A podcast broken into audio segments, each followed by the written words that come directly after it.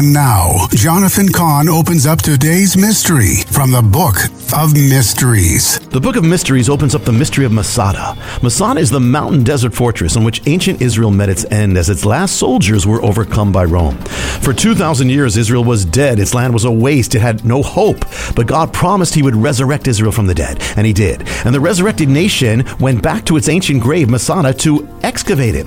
And they discovered there something amazing hidden, a message, an ancient prophecy for 2,000 years. Ezekiel was this I will open up your graves. I will cause you to come up from your graves. I will bring you into the land of Israel. It was waiting for 2,000 years for the day to be fulfilled. What does it tell you?